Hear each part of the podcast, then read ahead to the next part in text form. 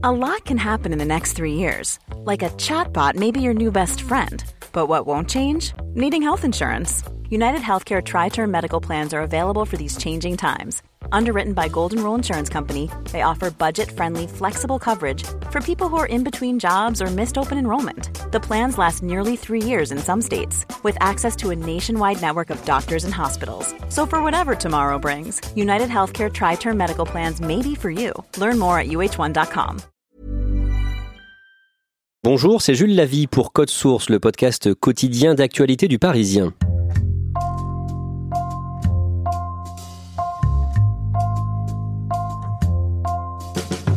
Elle a choisi de parler parce que, dit-elle, le silence joue toujours en faveur des coupables.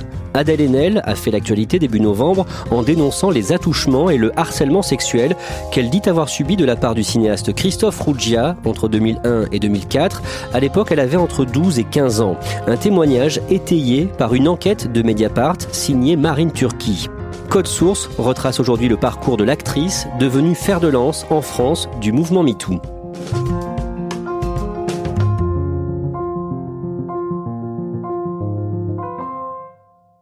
Pierre Vavasseur, vous êtes grand reporter au service culture euh, du Parisien. Vous avez rencontré Adèle Haenel à plusieurs reprises.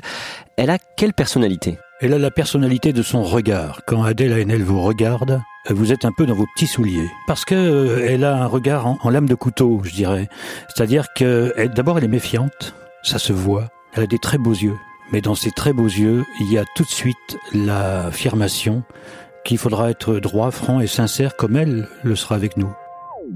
Elle est née en 1989. Où est-ce qu'elle a grandi? Elle a grandi à Montreuil. Son père est traducteur d'allemand et lui-même d'origine autrichienne. Et sa mère, euh, prof d'animation en 3D. Le cinéma d'animation, comment ça marche, les techniques, euh, voilà. C'est quel genre d'enfant? Alors c'est un enfant qui euh, ressemble pas tout de suite à ce qu'elle deviendra plus tard. C'est-à-dire que ceux qui l'ont connue, ceux qui témoignent, se souviennent d'une enfant très gaie, toujours prête à s'amuser, folle des dessins animés s'amusant notamment, elle le confie elle-même, à essayer de reproduire les mimiques des personnages des dessins animés. Par exemple, le loup de Tex Avery, elle en est folle quand elle est gamine. Donc elle essaye de faire elle aussi sortir ses yeux de ses orbites, tel que le loup le fait lorsqu'il voit passer une, jolie fille. Ça l'amuse profondément et voilà, elle fait rire tout le monde en fait. Elle commence le théâtre dès l'âge de 5 ans. Elle est intéressée par le théâtre et elle, fréquente les ateliers de théâtre qu'elle trouve dans les coins. Euh, elle est très attirée par ça. Donc elle a envie de se mettre en scène en fait.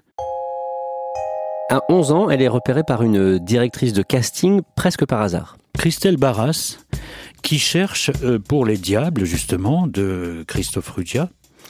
Elle cherche la rage.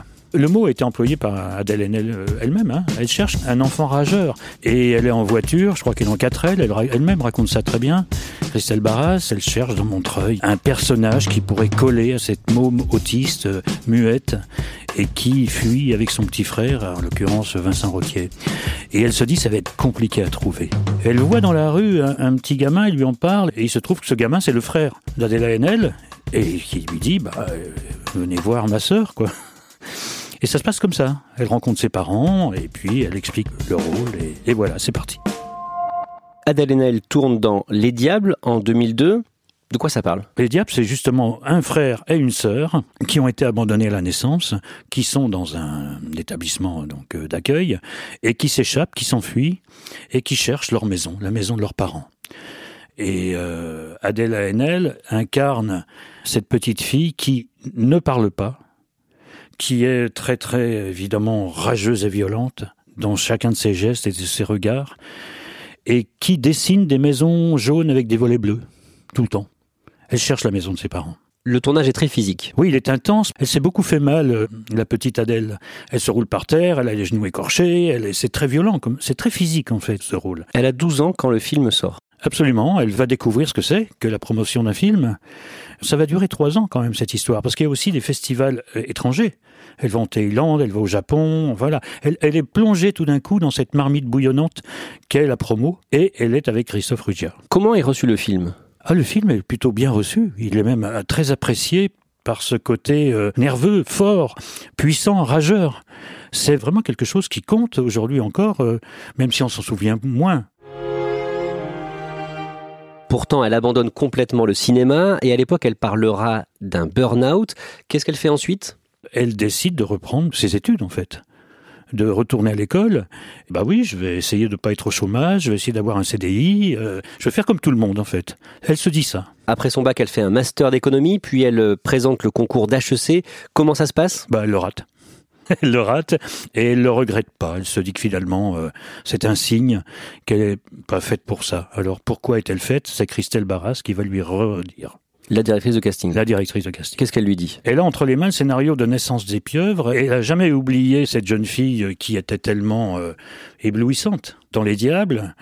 Elle lit le scénario et immédiatement elle pense à Adèle Haenel en disant maintenant on va aller lui redemander s'il a toujours euh, pas envie de faire du cinéma.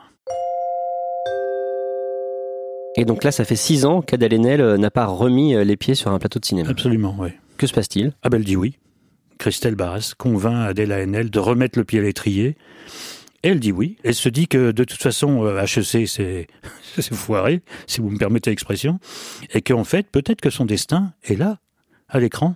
C'est là qu'elle va vraiment s'épanouir. Et alors parlez-nous de ce film, qu'est-ce qu'il raconte? Naissance des pieuvres, euh, c'est l'histoire d'une coach de natation euh, synchronisée qui est observé en permanence, qui est repéré par une autre jeune fille. Et c'est en fait, ça parle tout simplement des premiers émois sexuels entre deux filles. Tu vois le maître nageur? Celui qui m'a fait les massages l'autre jour. Il me lâche pas, c'est dingue. Il me coince dans les vestiaires et tout. Il dit qu'il m'aime, tu parles. Forcément, force de me voir à moitié à poil tous les deux jours, il pète un câble. Je l'ai embrassé aussi une fois, alors ça arrange pas les choses.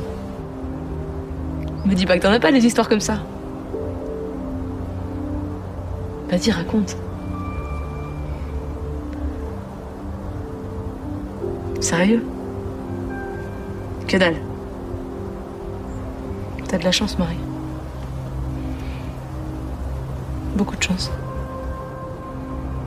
Le film est réalisé par euh, Céline Sciamma et à sa sortie, c'est la consécration. C'est un film qui, à Cannes, est immédiatement remarqué. Tout le monde euh, retrouve d'abord euh, Adèle, et puis tombe en, j'allais dire en pamoison, mais c'est vrai, devant ce jeu extrêmement délicat, droit, et ce mot qu'elle emploie toujours, Adèle, sincère. C'est-à-dire que elle se donne totalement euh, dans ce rôle-là, et c'est ça qui éclate à l'écran. Quoi. Et dans les années qui suivent, tout le monde veut tourner avec elle Tout le monde. Elle a fait 30 films à ce jour. C'est le visage aujourd'hui, euh, comme elle dit elle-même, euh, très costaud. C'est un visage très beau une carrure aussi. Elle a une carrure hein, de nageuse. Vous savez que Adèle Haenel, elle est à la fois nageuse, elle a préparé le marathon, fait de la boxe.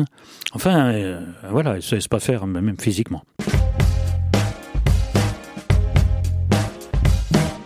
En janvier 2014, elle apprend qu'elle est nommée au César. Dans quelles circonstances? C'est quelqu'un qui n'est pas très geek, et donc elle a un pauvre téléphone tout pourri, et elle reçoit des SMS. Euh, lui disons ça. Donc elle est très étonnée de ça et très émue. Elle dira ensuite à quel point, euh, elle qui est pas très paillette, qui est pas très César, elle dira à quel point ça l'a beaucoup touchée. Elle n'y croit pas évidemment, hein. tous les acteurs et toutes les actrices disent ça, et elle entend son nom. Donc là, il y a une sorte de déclic électrique dans sa tête où elle se demande euh, vraiment euh, ce qui lui arrive. Et ce soir-là, son discours de remerciement va rester dans les esprits.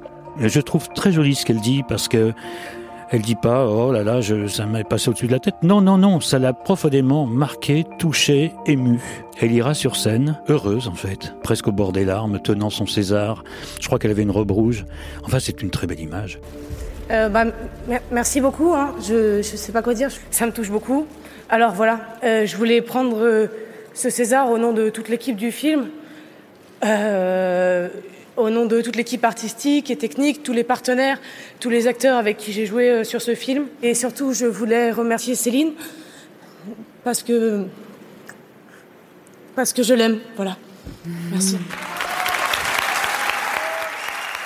Elles sont ensemble à ce moment-là? Oui, elles sont ensemble. Oui, elles sont, ensemble. Et c'est un vrai coming out de sa part. Mais surtout, Céline Sciamma n'est pas du tout au courant qu'elle va euh, lui faire cette déclaration euh, en direct live, si je puis dire. Et là, les gens ne comprennent pas vraiment ce qu'elle a voulu dire. Non, parce que ça vient comme ça. Euh, c'était une surprise pour tout le monde. Elle a le culot quand même de dire devant la salle des Césars qui est assez politiquement correcte en même temps, de dire quelles sont ses orientations sexuelles à elle. Adèle Haenel euh, accepte euh, quelques semaines plus tard une interview pour le magazine Têtu et elle affirme qu'elle ne veut plus parler de sa vie privée, sauf si ça a une portée politique. Oui, euh, en fait, euh, elle se rend compte tout d'un coup que cette déclaration ne lui ressemble pas, au fond. Autant ça lui ressemble parce qu'elle dit la vérité, autant après, elle sait très bien que la presse, que tout le monde, tous les médias vont s'engouffrer dans cette prise de position.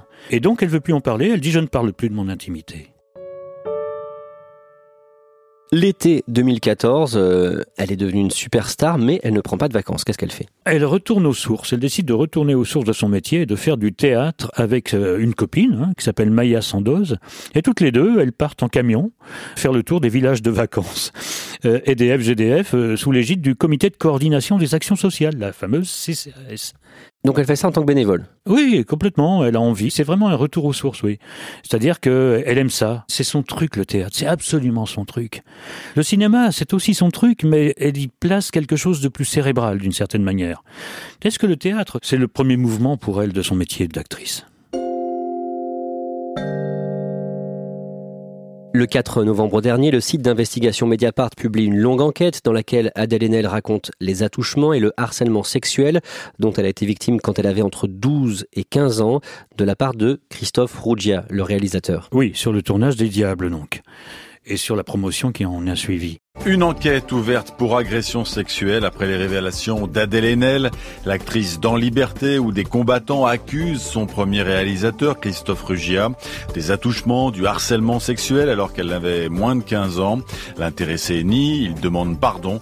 La comédienne estime que la justice ignore les victimes. Qu'est-ce qui s'est passé? Il s'est passé que au printemps, tout ça est remonté à son esprit vraiment clairement parce qu'elle a vu et ça a été un déclic pour elle, un documentaire sur Michael Jackson dans lequel deux victimes témoignaient clairement sur euh, ce qui s'était passé pour elle, enfant. Et donc ça, ça a macéré dans sa tête. Ça a macéré jusqu'à ce qu'elle apprenne que Christophe Ruggia préparait un film avec des ados. Là, elle se dit qu'elle ne peut plus se taire. C'était plus possible. Et surtout que, bon, MeToo est passé par là, mais en ce moment, il y a effectivement une, un bouillonnement autour de ces affaires-là. Donc elle a sauté sur l'occasion d'y aller franchement. Et qu'est-ce qu'elle raconte à Mediapart? Elle raconte à Mediapart eh bien, euh, qu'elle a vécu un tournage terrible où elle se sentait terriblement sale parce que Christophe Ruggia, dit-elle, était très entreprenant auprès d'elle, l'a ensuite invité chez lui pour euh, travailler sur des scénarios, mais venait dans, le canapé se poser contre elle, se livrer à des attouchements. Euh, elle raconte sa main qui glissait vers son entrejambe, etc., etc. Donc ça, elle y va franco dans son témoignage et éclate l'affaire qui nous occupe aujourd'hui. Quoi. Et à l'époque, elle écrit euh, dans des carnets tout ce qu'elle vit. Elle a pris des notes, elle a tenu une sorte de journal euh, où justement, elle se souvient d'être si mal à l'aise. Elle allait sur le tournage la boule au ventre quand même. C'est qu'elle avait peur d'y aller. Elle le faisait parce que voilà, elle s'était engagée à faire ce film, mais que euh, elle, elle, en souffrait, elle en pleurait, etc., etc. En 2005, elle coupe les ponts avec Christophe Rougia. Oui, absolument. Elle lui écrit une lettre elle euh, lui signifie qu'elle ne veut plus euh, avoir affaire à lui. Mais Christophe Rougia, lui, continue à lui écrire. Parce que lui, il dit qu'il a une empathie pour elle, qu'il l'aime, en fait, hein, pour résumer. Il, euh, lui, il dit qu'il s'est comporté comme un homme amoureux et, euh, et qui se rend pas compte, en fait, que c'est pas du tout vécu comme ça. Quelques heures après la publication de l'article, Adèle Haenel accorde une interview filmée à Mediapart avec Edoui Plenel et la journaliste Marine Turki, et ce témoignage a beaucoup de force c'est vraiment ce qu'on appelle la parole libérée. C'est-à-dire que là, tout est libéré, tout est fort, tout est puissant. Et euh, cette liberté-là, euh, on l'entend pas beaucoup. Quand il vient se coller à moi, je me colle dans le bout du canapé, je, je m'enfuis. Je veux dire, il n'y a aucune ambiguïté en fait dans la situation présente. Il y a une ambiguïté parce qu'on a créé toute une histoire de ce que c'était qu'un rapport, que le rapport aux femmes. Mais là, je parle des femmes, je peux parler des enfants, je suis à l'intersection des deux. Donc euh... c'est plus fort qu'une interview dans la presse, par exemple, parce que là, on entend la voix, on entend, on voit le regard, on voit tout ça, on voit tout d'un coup la nécessité de rendre public au plein sens du terme cette affaire, quoi. Après l'enquête de Mediapart, Adèle Haenel reçoit le soutien de la Société des réalisateurs. Euh, il décide d'exclure euh, Christophe Ruggia.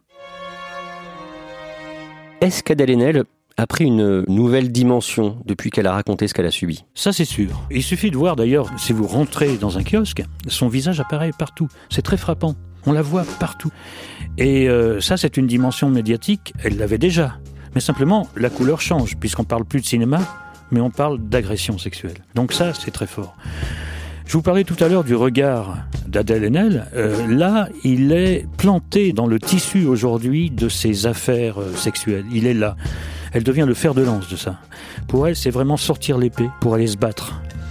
Ce qui peut se modifier pour elle, c'est que euh, le courage qu'elle a de faire ça. Là, son courage, c'est qu'elle risque d'être euh, mise un peu au banc des réalisateurs. C'est-à-dire qu'elle va peut-être avoir moins de travail.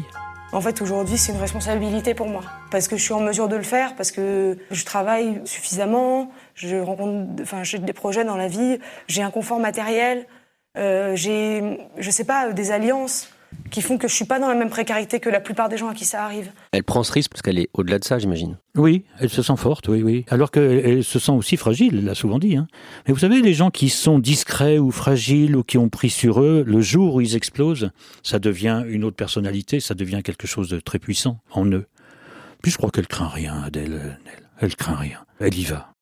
Merci à Pierre Vavasseur. Épisode conçu et préparé par Clara Garnier-Amouroux. Production Stéphane Geneste. Réalisation Benoît Gillon. Code Source est le podcast quotidien d'actualité du Parisien, disponible chaque soir à 18h sur leparisien.fr, toutes les applications de podcast, mais aussi Deezer et Spotify. Et vous pouvez nous écrire code source at leparisien.fr.